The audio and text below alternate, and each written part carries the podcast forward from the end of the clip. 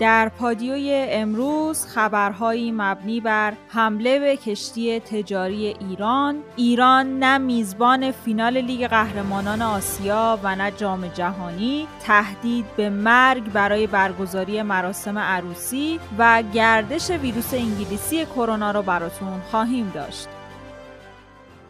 همراهان پادیو سلام. امروز من زهرا عدی با خبرهای مهم شنبه 23 اسفند ماه 99 همراه شما هستم.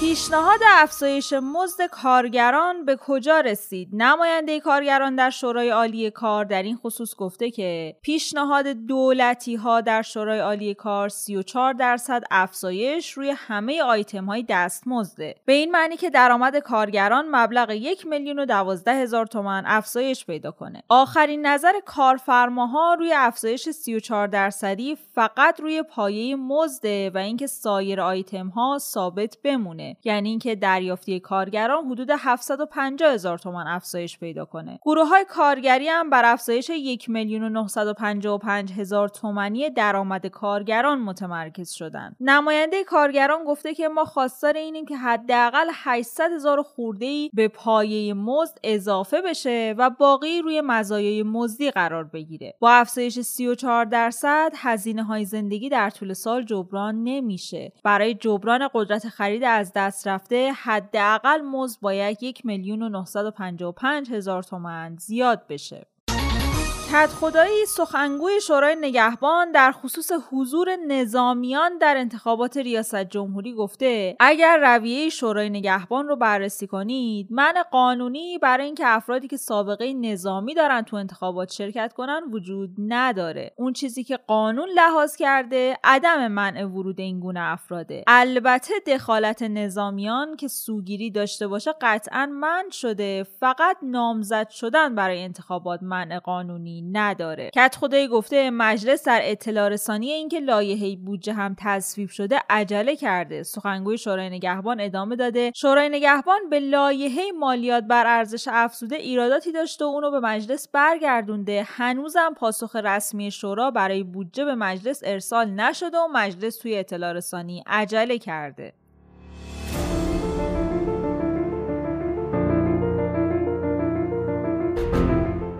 به کشتی تجاری ایران در دریای مدیترانه حمله شده. سخنگوی شرکت کشتیرانی ایران گفته به دنبال اصابت شی انفجاری به کشتی کانتینر بر ایران شهر کرد توی آبهای بین المللی دریای مدیترانه بخشی از بدن این کشتی دچار آسیب شده. بعد از اصابت این شی آتش سوزی مختصری توی محل انفجار اتفاق افتاده که با تلاش به موقع فرمانده و خدمه کشتی آتش بلافاصله مهار شده. این شناور متعلق به شرکت حمل و نقل کانتینری کشتیرانی جمهوری اسلامیه و از ایران به مقصد اروپا در حال حرکت بوده. البته به هیچ کدوم از خدمه کشتی هم آسیبی وارد نشده. در خصوص اینکه ممکنه این کشتی از سوی رژیم صهیونیستی مورد حمله تروریستی واقع شده باشه یا نه مصاحبه داشتیم با دکتر مجید صفاتاج کارشناس مسائل بین المللی حمله که دیروز به کشتی باربری ایران در دریای مدیترانه شد صرف نظر از اینکه چه کسی و یا چه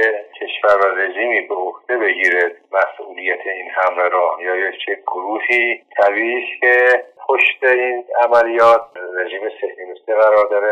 از همون ابتدا هم انگشت اتهام به دست رژیم صهیونیستی و عوامل اون نشانه رفت و در واقع می‌خواد به یک صورتی اون حمله ای که به کشتی باربری شد در دریای عمان از سوی جنهای ناشناس رو اولا واکنش در مقابل اون جریان نشون بده این حمله را و در ثانی اعلام بکنه که اگر دریای عمان و یا خلیج فارس برای کشتیهای اسرائیل ناامن هست دریای مدیترانه هم می‌تونه برای جمهوری اسلامی ایران ناامن باشه. بنابراین به نظر می‌رسه که این اقدام اسرائیل به گونه ای در مقابل اون کشتی باربری انجام شده که در دریای عمان چند روز پیش هدف قرار گرفت.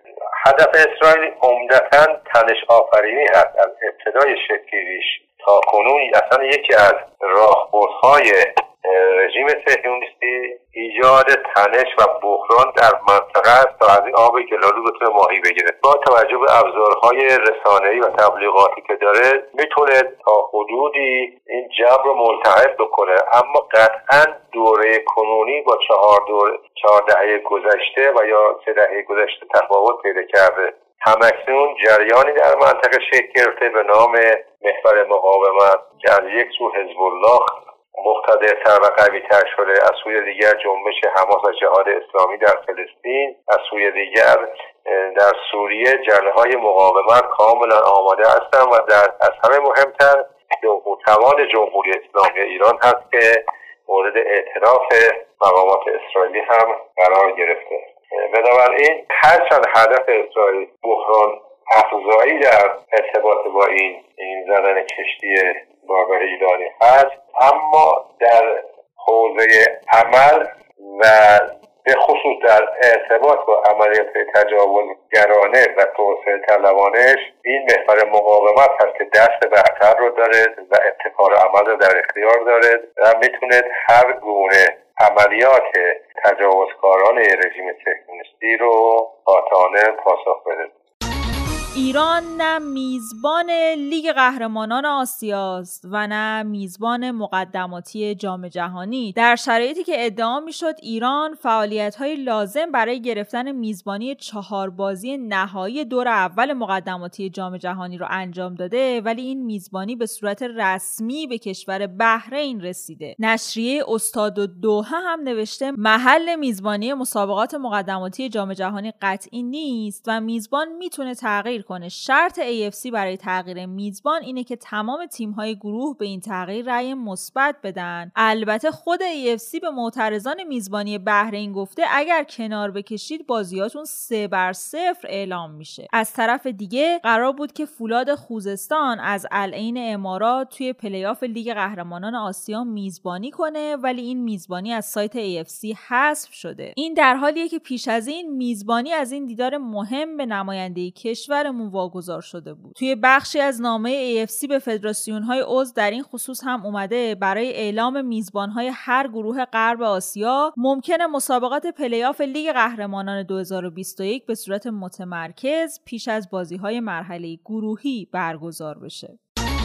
کمیته ملی المپیک هم در خصوص نگهداری نمونه های دوپینگ تصمیم جدیدی گرفته. کمیته بین المللی المپیک اعلام کرده تصمیم گرفته شده نمونه های دوپینگ ورزشکار المپیکی قبل از بازی ها جمع و به مدت ده سال و به صورت رایگان نگهداری بشه و مورد تجزیه و تحلیل قرار بگیره. این مسئله باعث جلوگیری استفاده ورزشکاران از مواد ممنوعه میشه.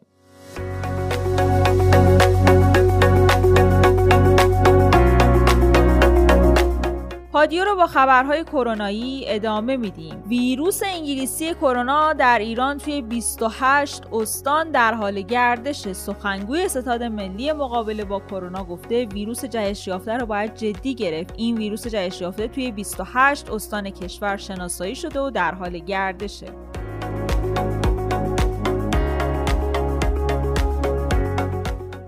برای برگزاری یه مراسم عروسی تهدید به مرگ شدیم. بخشدار مرکزی ایزه درباره برگزاری مراسم عروسی توی روستاها با جمعیت زیاد گفته نمیشه با مردم درگیر شد. متاسفانه برای برگزاری مراسم عروسی در کنار شط بندان دهیار ما تهدید به مرگ هم شده که برای کنترل اوضاع اقدام به اعزام نیرو کردیم.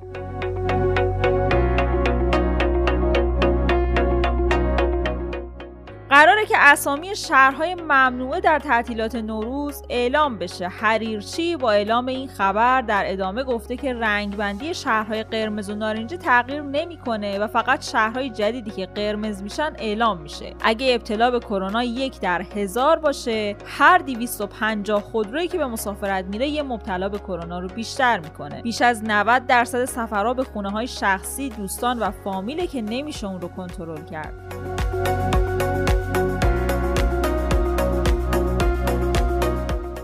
هیچ دلیلی برای توقف استفاده از واکسن عالی آسترازنکا وجود نداره. سازمان جهانی بهداشت روز جمعه بعد از انتشار اخباری مبنی بر توقف استفاده از واکسن آسترازنکا در چند کشور عمدتا اروپایی اعلام کرده که هیچ دلیلی برای توقف استفاده از این واکسن وجود نداره. بنابر اعلام سخنگوی سازمان جهانی بهداشت کمیته مشورتی واکسن در این سازمان ایمنی محصول شرکت داروسازی آسترازنکا رو مورد بررسی قرار داده. و به این نتیجه رسیده که رابطه ای بین تزریق واکسن آسترازنکا و لخته شدن خون در بدن بعضی از دریافت کنندگان این واکسن دیده نشده.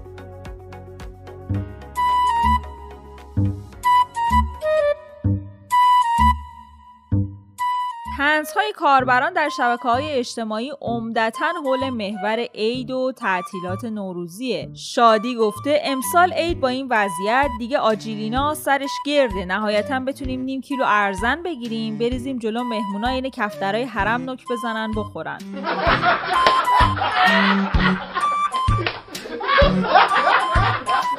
محمد رضا نوشته اون زمان که می‌گفتن عید و کدورت ها رو کنار بذارید آجیل کیلویی 300 هزار تومن نبود. الان شب عید باید یه دور دیگه به دوست و فامیل زنگ بزنی بهشون فش بدی تا کدورت ها update بشه.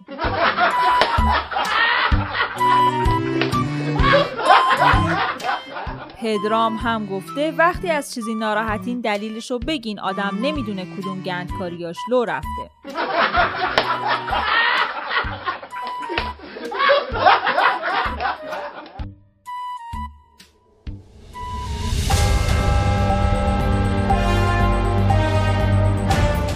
همونطور که می‌دونین ما هر روز ساعت 8 شب خبرهای مهم روز رو به صورت تصویری براتون در یوتیوب رادیو پادیو منتشر می‌کنیم. برای اینکه بتونید ویدیوها رو از اونجا بگیرین زدن دکمه subscribe و زنگوله رو فراموش نکنین. لایک و حمایت شما باعث دلگرمی ماست. لینک یوتیوب رو در caption براتون قرار دادیم.